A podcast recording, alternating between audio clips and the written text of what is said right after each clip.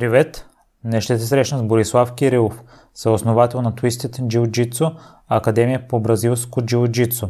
Ако имаш непримирими истории и желаеш да ги споделиш, свържи се с мен и следващият гост на подкаста може да си ти. За всякакви мнения, критики и препоръки можеш да ми пишеш във Facebook страницата на Непримиримите подкаст, като всяко твое съобщение е изключително ценно за мен. Сега те оставям с Боби. Здравей, Боби! Благодаря, че откликна на моята покана. За мен е истинска чест такъв силен характер като теб да ми гостува. Твоята история с бойните спортове започва още преди джиу-джитсуто, като започваш да тренираш бокс. Кое толкова те грабна в тях?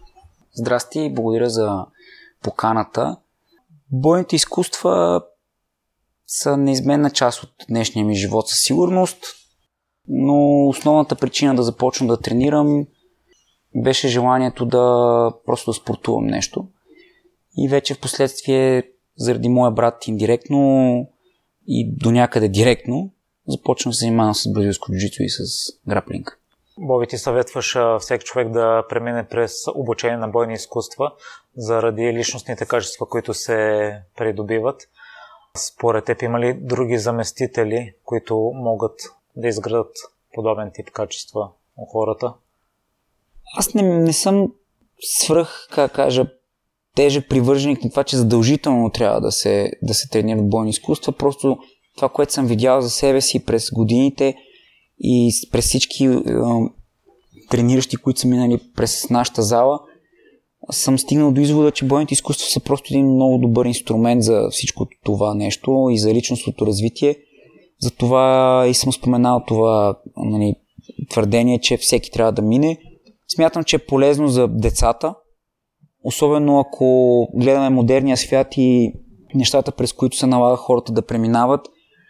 В една зала за бойни изкуства могат да се видят изключително много качества, които детето да ги види като личен пример, да разбере, че са необходими под някаква форма в модерния свят и след това да ги припознае като нещо, което да, да се стреми към, а, към развиване.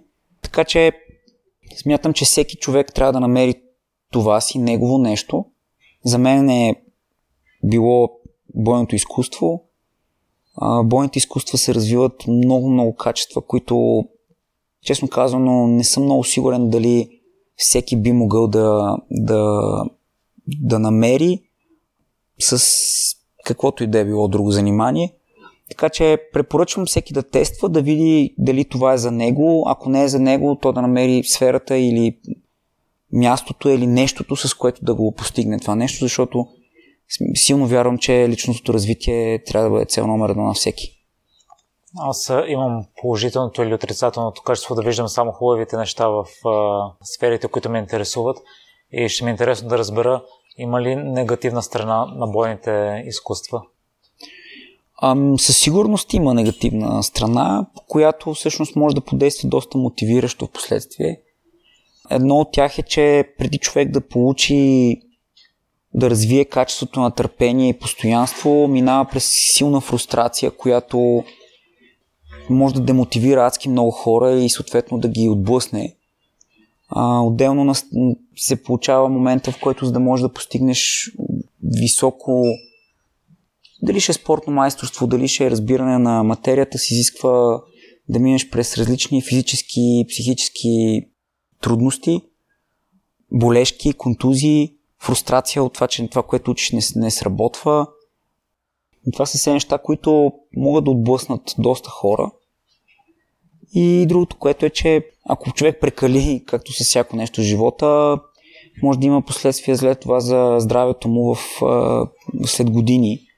Тоест, ако е получил тежки контузии, които а, не им обърне внимание или а, които се случат като инцидент, може да се окаже, че след това има трудности в нормалния си живот. Така че като вземем всички тези неща, като всяко нещо, не можем да, да сме сигурни, че ще ни даде максимум и винаги ще бъде само положителното.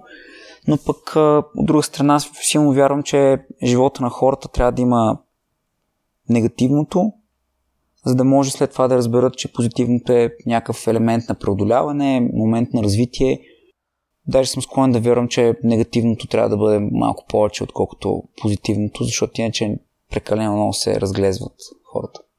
Бобя, ти си минал през много трудности, за да практикуваш джиу-джитсуто в България. Кое толкова те спечели, те грабна, за да продължиш да поддържаш огъна в тези трудни периоди, в които сам е трябвало да водиш тренировките, за да се поддържаш във форма? Ми аз не мисля, че са били някакви специални трудности. По-скоро периода беше такъв.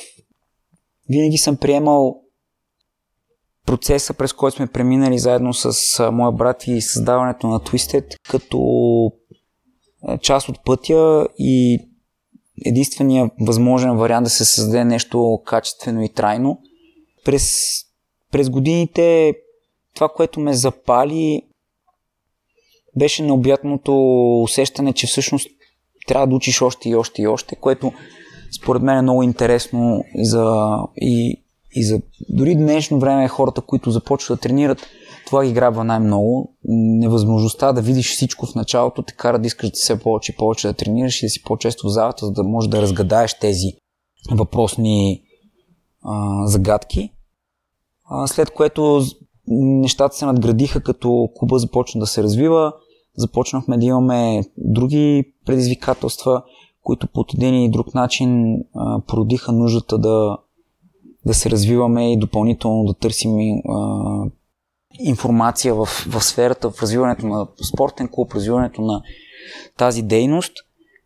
И разбира се, хората, с които съм се срещал през годините, като някакъв вид учители, дори хората, с които съм се състезавал, са били винаги някакъв стимул за мен да продължа да тренирам, за да мога да се развивам и да стана по-добър. Така че, общо взето е нещо, което човек припознава, започва да харесва и да обича и ако му носи този мир и спокойствие, който бойните изкуства биха могли да породят и да дадат, просто продължава да го прави, проявява една специфична дисциплина, която в днешния свят е много трудно да се поддържа, тъй като разсейващите фактори са много, постоянно са, навсякъде са и всичко се случва много бързо. В бойните изкуства това нещо е почти невъзможно според мен и поради тази причина човек трябва просто да го продължава да го прави докато, докато може. Ти, брат и Влади, сте първите с черен колан в Европа под Кайо Тера. Какво толкова ви спечели в него? Ами, това със сигурност е някаква отговорност, която сме получили и това доверие, което той ни е отдал по някаква форма е доста специално за нас. Ние се прехвърлихме в неговата асоциация преди около три години. Така се стекоха нещата, че пътищата с предишния учител се разделиха в е, съвсем нормални е, граници по най-нормален начин. Просто решихме, че трябва да направим тази крачка, да се присъединим към по-голяма асоциация, за да можем да доразвием клуба и съответно себе си под някаква форма. Направихме много различни и интервюта, и разговори на темата с различни асоциации в света. Накрая се спряхме на асоциацията на Кайо Тера и силно вярвам, че това е едно от най-смислените решения, които сме взимали като хора, които се занимават с този спорт, поне за нас. Защото Кайо е един от най-достъпните а, хора в, в света на бразилското джицу и същевременно техническото му познание и ниво е неописуемо на моменти. Съответно, има много имена в света, които човек може да се свърже, да стане техен ученик, да, да мине по тяхната асоциация, но опита, който знам от много хора, включително и в България, сочи, че не всеки има възможност да бъде толкова близък със своя учител. Съответно, това нещо с Кайл абсолютно не фигурира. Ние разговаряме с него по различни теми, не само по бразилско джицу, а и по, по други всяка седмица. Изпращаме въпроси и технически, и организационни, винаги отговаря. А, документите, които са необходими за асоциацията и за поддържането на нормалния спортно, спортен живот на всеки клуб, се подписват веднага, правят се всички тези неща, които са важни за живота на, на един клуб. И определено смятам, че м- със сигурност му коства доста, тъй като ангажираността към това нещо не е само към нас. Над осемдесет са вече клубовете, които членуват в асоциацията на Кайо Тера. И той се държи с всички по този начин. Тоест, не, ние не сме специални и не го прави само към нас. Което е добър пример, че е много а, достижим от гледна точка на контакта. А пък за да може да има връзка между учител и ученик, е много важно да има този контакт. Това беше една от причините, преди които ние решихме да се присъединим към неговата асоциация. Другите неща, които ни грабнаха, бяха желанието а, му винаги. Основните приоритети на, на асоциацията е високо техническо ниво в сферата на джуджитсуто. Хората трябва да знаят преди да получат. А, било то степени, било то колани и съответно това изискване винаги е отговаряло на нашата представа, че за да има качество трябва да има наистина знание, а не просто да се раздават някакви а, парчета плат. И а, всички тези неща отговор, отговориха пряко на нашата представа за, за това как се развива един, един клуб и съответно една асоциация. Проведохме интервюта с, с асоциацията, нещо, което е уникално за Кайо Тера Association. А, участват в интервюто за това дали се приема нов клуб много наброй хора, не само Кайо и, и неговия екип. Съответно хората ти задават различни въпроси, които ги интересуват, за да могат да разберат дали ти се включваш в това нещо просто за да вземеш колана и медал. Впоследствие било то от турнир или от нали, усещането да се биеш гърдите, че си под някакъв човек. Или ти влизаш в а, тази асоциация с идеята да, да развиваш същата теория, практика, знание и съответно идеална цел, която е имала първоначално. Така че Кайо беше наистина много добър избор за нас, пасна идеално на, на нашата представа за това как се развива спорт и спортен клуб. И макар, че не беше лесно, всички, всички виждат промяната и положителната промяна от това да сме под него, следвайки неговия, неговата програма за обучение, неговия начин, по който прави техниките. И със сигурност това да сме черни колани под него е една голяма отговорност за нас. Освен това, опитът ти е придобит и от посещение на различни школи в цял свят, на различни континенти. В предишните епизоди е засягана темата за важността на пътуването, за откриването на други култури. Какви неща научи от всички тези посещения в чужбина? Имал съм възможността наистина да, да направя различни визити а, в чужбина на доста зали. И също така да тренирам с хора, които смятам, че са част от живите легенди в, в спорта. Определено всяко посещение на чужда зала носи много положителен експириенс и този опит след това може много лесно да се пренесе към, към трениращите. Това, което аз съм видял е начина, по който са устроени определени зали.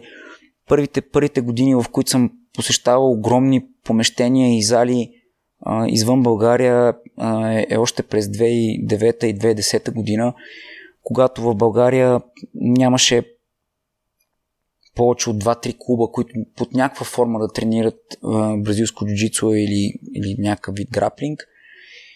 А, имаше ем ем а клубове, които правяха такава част, но малко бяха клубовете, които целенасочно само това правяха.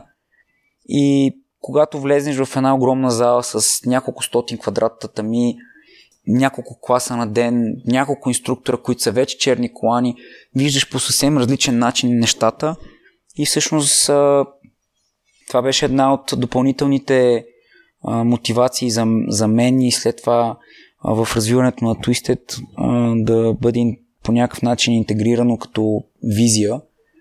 Така че човек, когато посещава различни зали, може да, може да раз, разтвори мирогледа си. И това е едно от нещата, които най-много помогна при нас, че ние никога не сме се ограничавали само с това, което е тук налично и да се сравняваме с местното ниво, защото определено спортът е все още млад. В България е доста нов. И човек няма нужда да открива топлата вода за тези неща, тъй като бразилското джу-джицу в света е едно от най-масовите развиващи се в момента а, и бойни изкуства и съответно спортове, което до голяма степен дава възможност на хората да, да видят предците им как са се развивали, какво са правили, и щом има, има школи по карате, които вече трансформират своите зали в изцяло насочени към бразилското джу-джицу, т.е. намаляват направлението карате за сметка на други, означава, че нещата се развиват в тази насока, но пък има доста информация, която човек може да придобие и съответно да се получи. Така че това е най-вече нещо, което съм видял. Как се случват нещата преди да може да се случи тук при нас. Имаш ли наблюдение, Боби, защо се развива толкова бързо и стремглаво? В световен мащаб. Мисля, че основната причина е, разбира се, пър- първите нотки на развитие започват след Ultimate Fighting Championship. Определено тогава просто хората разбират за бразилското джу-джицу, или както му викат Бразилия, просто джу-джицу. Тогава започват много да се откриват много, много зали, съответно започват да се пренасят все повече майстори от Бразилия в щатите, където пазара просто е огромен. Но според мен основната причина е точно тази комбинация от а, реализъм, тъй като в бразилското джу-джицу има спаринг, има възможност човек да, да усети това, което практикува като техника и, и като движение, което учи, да го види реално как се изразява след това срещу противник, партньор, който иска да направи същото или нещо друго. Тоест този реализъм и липсата на, на кати като демонстративен елемент, според мен много, много запалва хората. Следващото е, че разбира се, в модерния свят всички виждат колко приложимо е това бойно изкуство, не само в залата по време на спаринга, и в доста други формати, било то улични схватки, все повече филмчета човек може да види как човек, който знае бразилско джу-джицу или някаква форма на граплинг, успява да, се, да преодолее своя противник за секунди, а пък няма ем ем а боец, който да не практикува под някаква форма бразилско джу-джицу. Най-малкото, за да е подготвен, ако го застрашат какво да прави. Така че всички тези неща в съчетание с а, добър маркетинг, по-развит свят, по-отворен свят, дава възможност спорта да се развива в тези направления. Голяма заслуга имат и свободните, отворените врати от това хората да се движат, и съответно все повече майстори от Бразилия се пренесоха в щатите, което допълнително разшири пазара на и търсенето.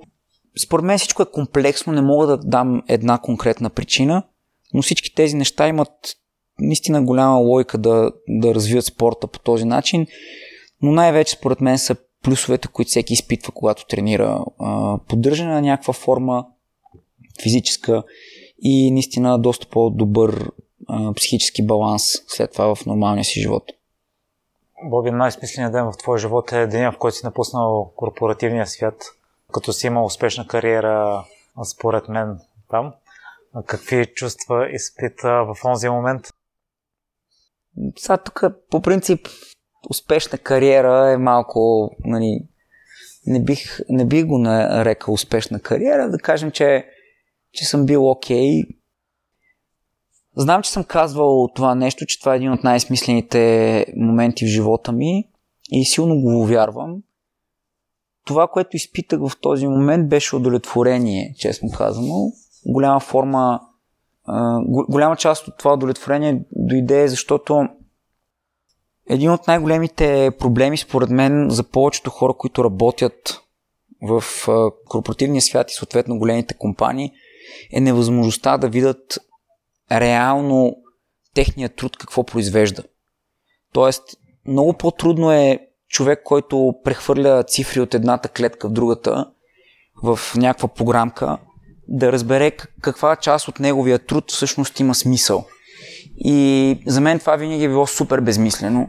Не казвам, че не, не е важно, напротив, просто казвам, че за мен не ми носеше нищо, което да изпитвам като удовлетворение, и винаги съм си задавал този въпрос, когато видя някой немърлив към работата си човек, дали всъщност на края на деня се прибира и е щастлив от това, което е постигнал днес.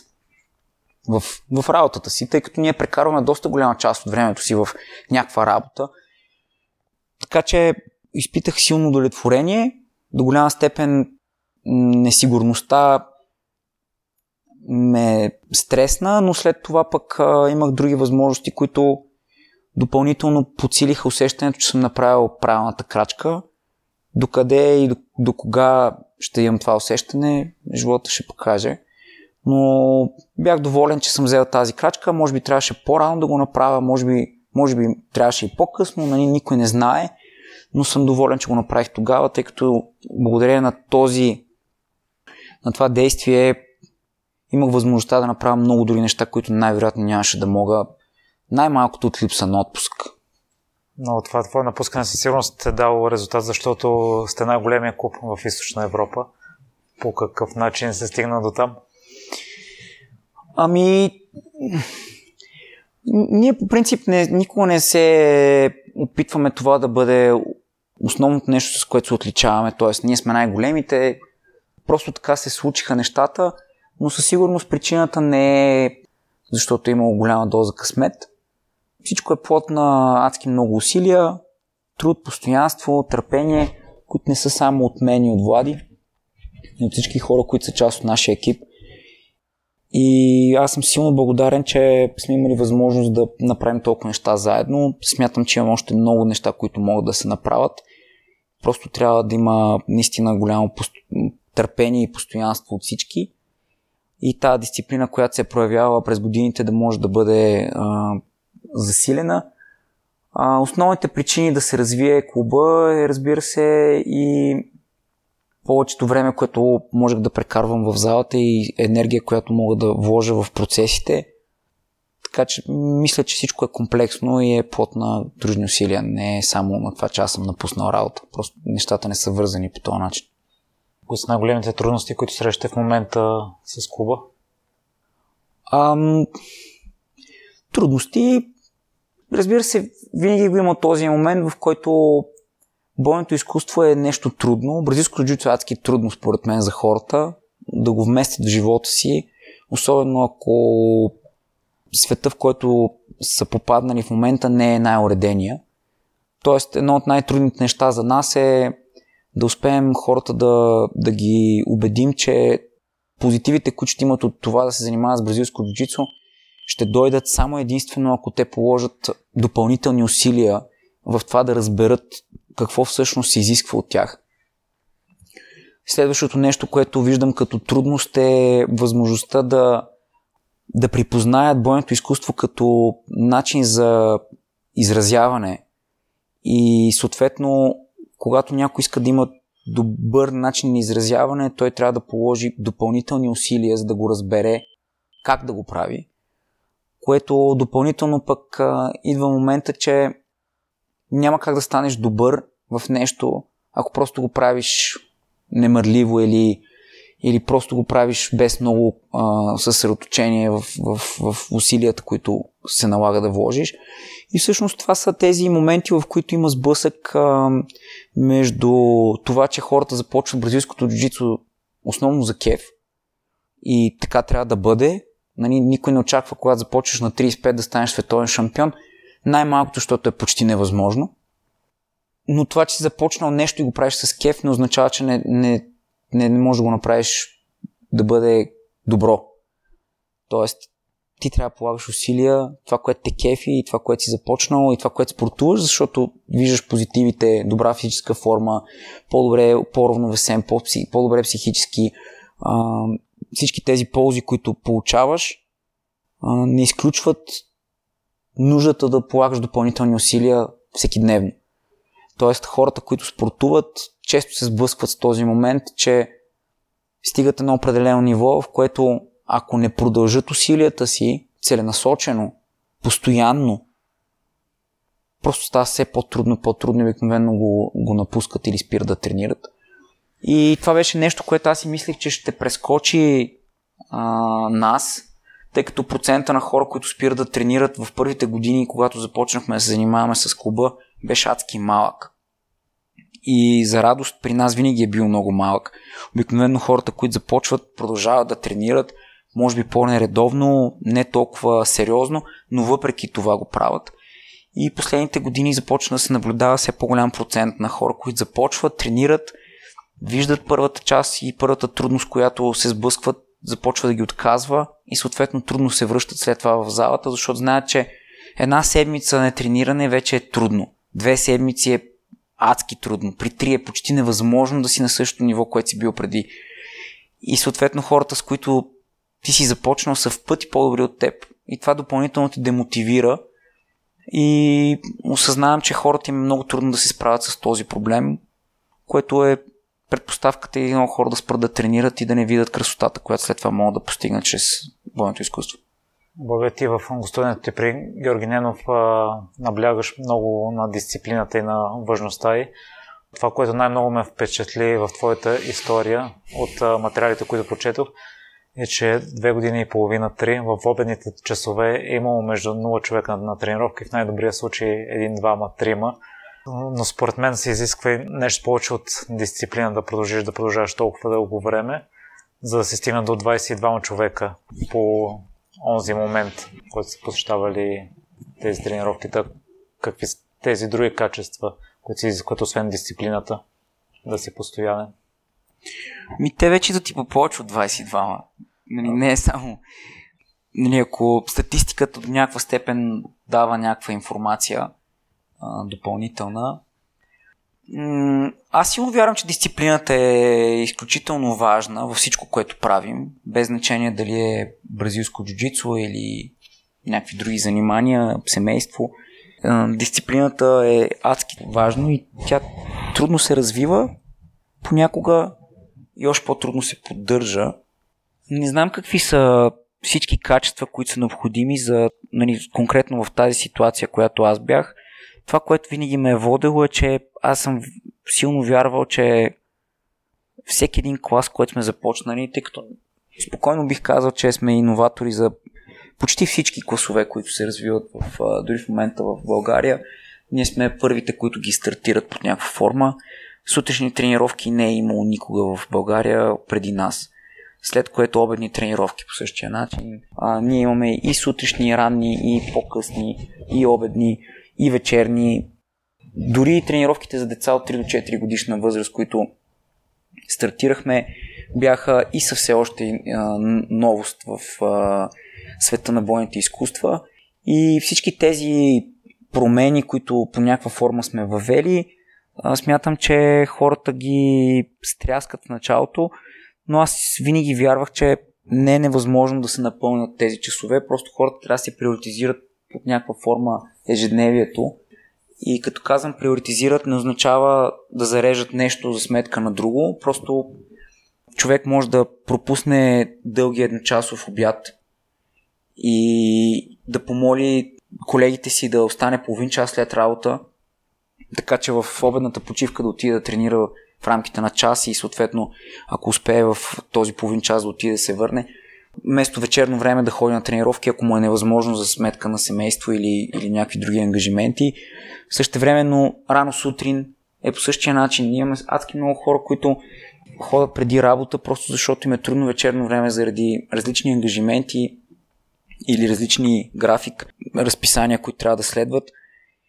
Така че основното нещо, което ме е водело, е това, че ако аз съм в ситуацията на тези хора, според мен опцията, която сме предоставили, бих я използвал. Съответно, трябва да намерим хората, които биха използвали същата опция.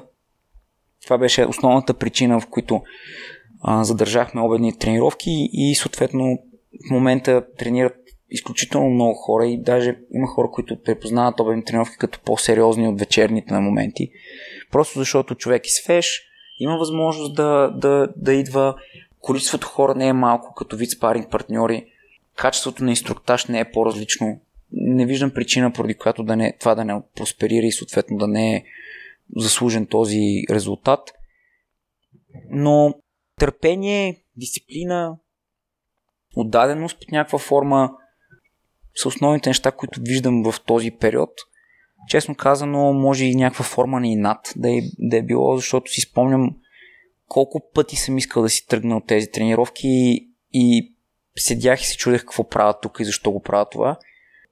Но в крайна сметка бях сигурен, че един човек да дойде и залата не е отключена, няма да може, няма да могат да се проведат. Тези групи няма да се сформират, съответно тренировките няма да се провеждат. Така че просто бях сигурен, че трябва да има постоянство, което в конкретната ситуация беше почти три години. Така че по-скоро тези качества бих посочил. Имаш ли допълнителни усилия от твоя страна или естествено дойде притокът на хора?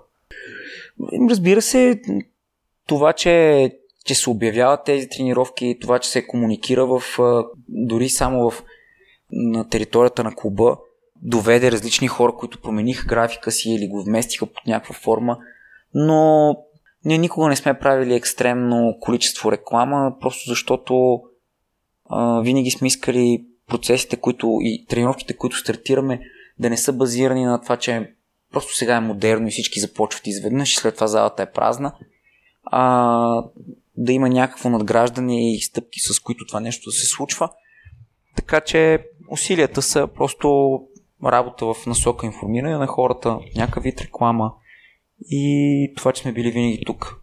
Може би за всичките тези години, близо пет и половина, не знам дали има повече от две-три тренировки, които не са провеждани.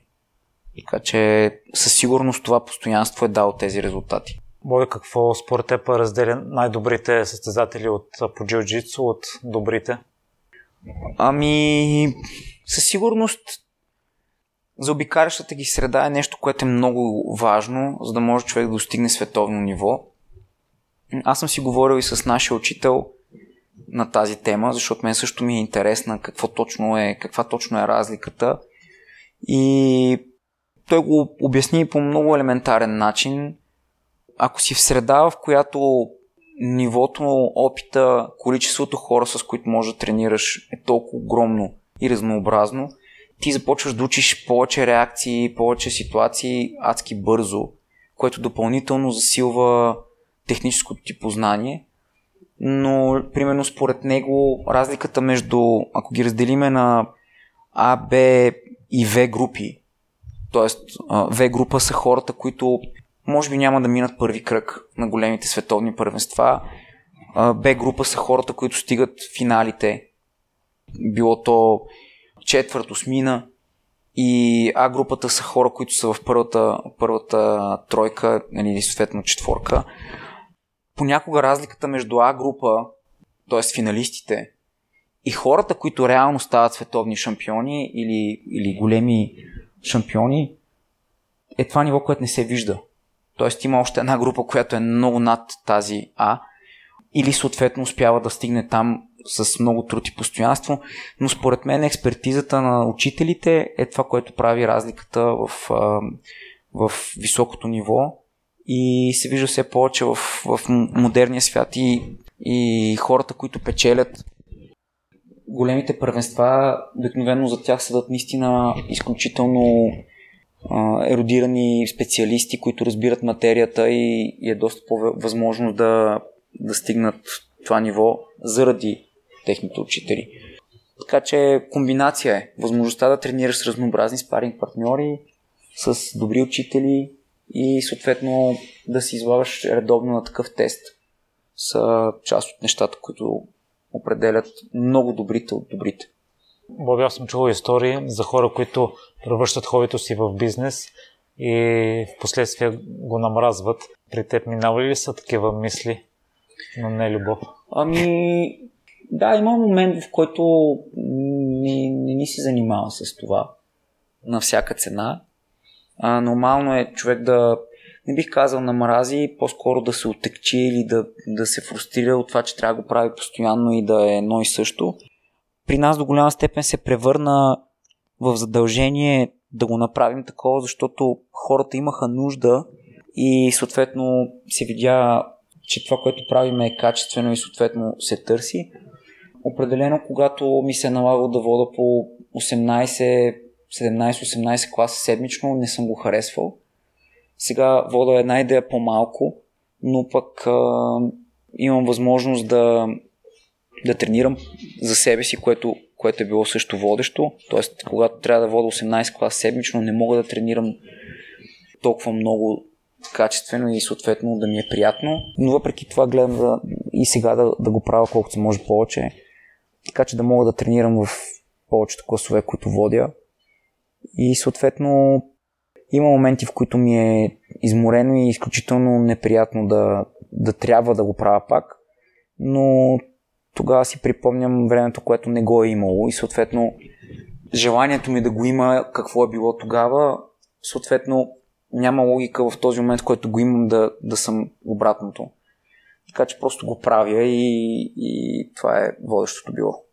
Ние вече споменахме основните качества, които изграждат бойните изкуства.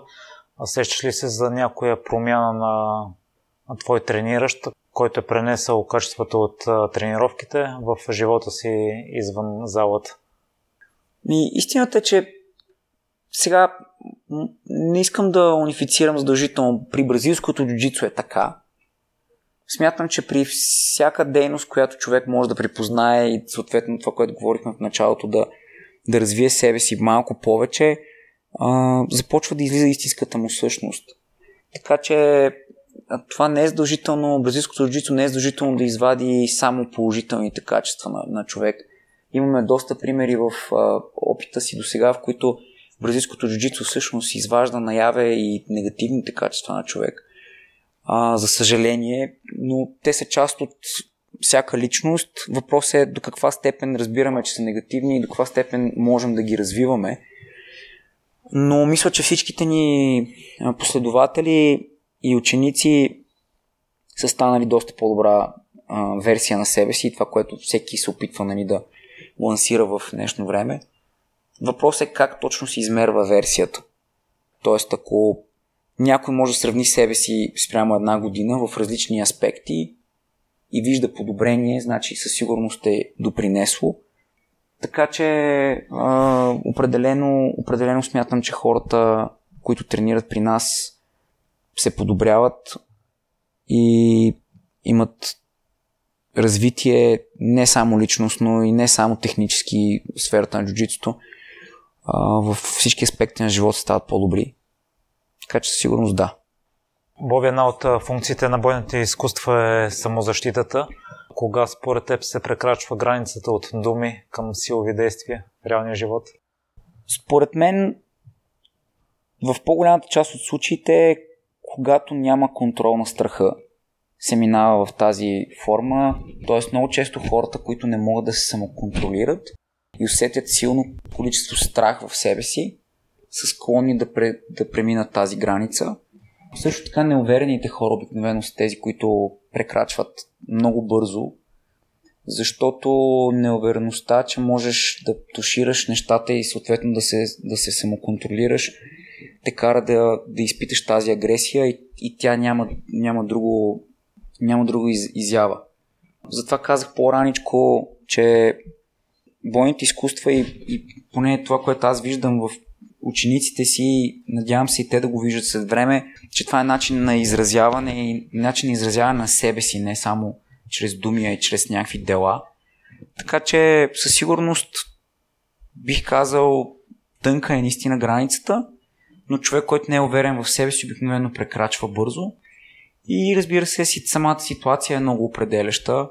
Има ситуации, които изискват това нещо да бъде наистина бързо направено, защото след това може да има доста по-тежки последствия, без значение за коя от двете страни. Като цяло, силно вярвам, че такъв тип неща трябва да бъдат избягвани, докато съответно не могат да бъдат. В тази връзка има ли случай, в който твой трениращ ще трябва да използва бразилското джиу-джицу извън залата? Чувал съм ситуации, в които учениците ни са използвали уменията си, които са придобили в залата, за, за да извършат без значение а, неутрализиране на някакъв нападател или съответно да предотвратят последваща ситуация. Има няколко такива ситуации и при възрастни, и при деца. За, за моя радост хората бързо разбират, че когато имаш такъв тип умения, ти наистина ставаш и опасен до някаква степен, защото ако направиш определено действие, човек срещу теб не реагира правилно или го направиш в ситуация, в която ти не си предотвратил последствията може да се стигне до фатални случки. И съответно се радвам, че до сега не се е случвало да, да, е, да е масова практика. Вярвам, че хората, които започват да практикуват бойни изкуства, придобиват едно специфично смирение, което ги пази от това да бъдат агресивни и съответно могат да се контролират доста повече. Искрено се надявам, че хората няма да използват бойните изкуства, за да, за да търсят саморазправа извън залата. Тоест, достатъчно има практиката, която имат в, в залите и съответно трябва да ги запазят там. При децата е имало ситуации, в които нали, някакъв вид боричка не се е случило и съответно те са се опитали да покажат какво могат. Но не мисля, че това е масова практика и смятам, че уверените деца трудно нападат и трудно са нападани. Защото увереният човек, то, то му личи и никой не иска да напада по-силен противник. Съответно, действията им показват, че има предпоставка за последствия, ако това нещо се случи. Също така, децата, които знаят какво, на какво са способни, са много по-предпазливи от това да, да решат просто хаотично да атакуват и са склонни да, да притъпят това си желание, така че да избегнат а, неприятните последствия на всяка цена. Надявам се за напред да не, да не се случват ситуации, в които да трябва да се използват уменията. Благодаря при участието ти при Георги. Споделиш важността на подхода, когато някой има лош ден, ти самия по какъв начин подхождаш тези дни? Имаш предвид лош ден като тренировачен? Или... Е, вие може би тогава, тогава засегна конкретно тренировачен ден, но да кажем да разширим въпроса като цяло. Всеки има лоши дни. Според мен те са доста повече, отколкото всъщност ни си искат да бъдат, но от друга страна в бразилското джу-джицу човек попада в лоши ситуации почти постоянно, особено в началото. И лошите ситуации са дори ситуация, в която си а, в негативна позиция, могат да те контролират повече или губиш условието, в което трябва да изпълниш и съответно има някаква форма на съпротивление от страна на твоя партньор. Всички тези ситуации, те са лоши. И едно от нещата, които се опитваме да преподаваме и да дадем на учениците си инструменти, с които да се справят в тази ситуация, което не се различава много от нормалния живот, според мен. Тоест да запазиш самообладание е супер важно в, по време на тренировка, също така е важно и в живота. Било то в работа или било то в личния ти живот. Нуждата от това да, да не си винаги прав или да чуеш другата страна и да я разбереш под някаква форма също е нещо, което според мен човек трябва да си го припомня редовно. Така че лошия ден се преодолява просто като човек гледа на него като един част от, от, от пътя си, част от деня си, част от живота си. Трябва да, да бъде максимално спокоен, да, ако причината за лошия ден е в самия него да я, да я знае, да я разпознае и да, да го приеме и да види какво може да направи, за да не се случва повече. Също така да поема отговорност в тези ситуации или да се опита да, да разбере защо денят му става все по-лош. Защото много често действията ни пораждат различни причини, след това да има още по-лоши действия или още по-лоши последствия. Така че трябва човек да бъде спокоен. Нещо, което е важно и в тренировъчния ден, и в а, нормалния. А, да се информира достатъчно. Тоест, ако не знае техниката, която му се е случила или не знае причината, поради която определен проблем е настъпил, да се запознае с тези причини, да научи малко повече, да има усещането за, за това, тази смиреност и да не си мисли, че му се случва само на него, защото според мен не се случва само на един човек. Всички имат лоши дни, просто е част от, част от живота. Бой, кое е най-голямото предизвикателство, което си преодолява? Лично за, за мен в, в живота или, или в, имаш предвид бразилското джицу? В живота. Доста ми е трудно да, да се сета за, за нещо. Смятам, че това да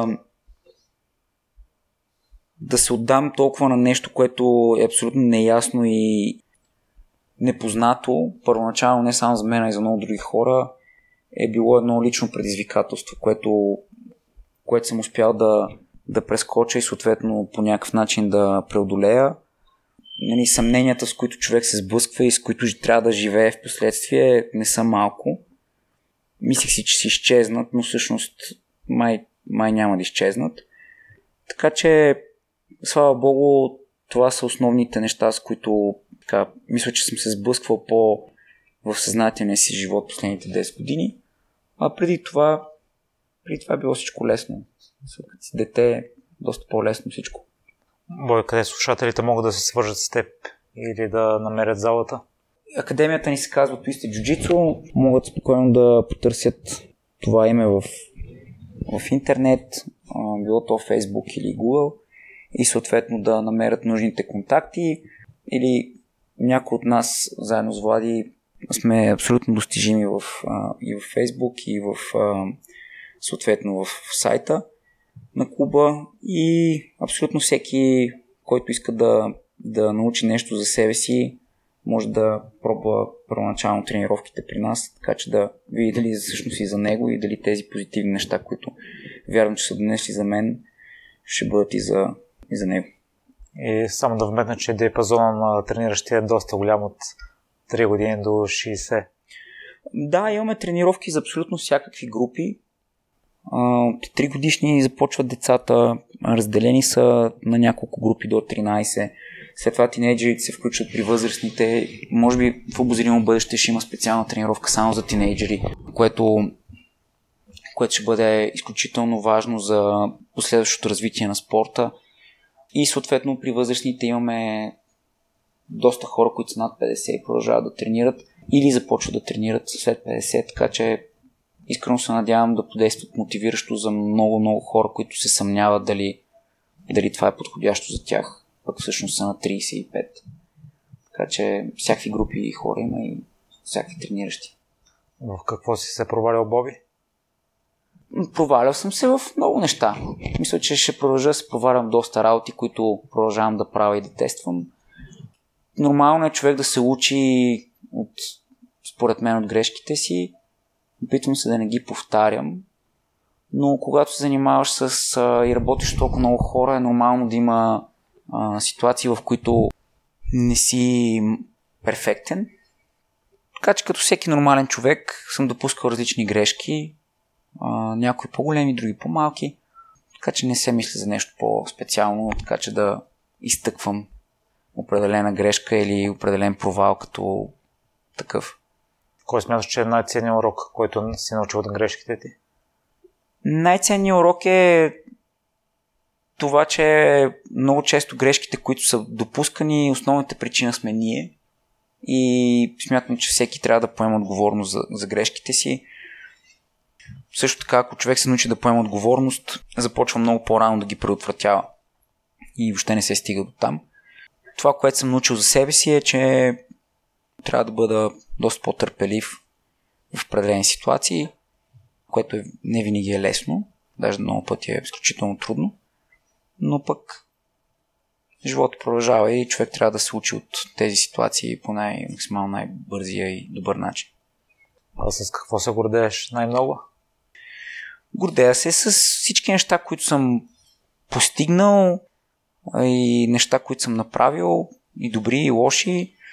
Uh, гордея се с, uh, с клуба, тъй като основната, основната причина да се срещнем е клуба, и обикновено хората по този начин разбират за нас, но също така се гордея и с семейството си, и с uh, личния си живот, и с нещата, които съм постигнал там.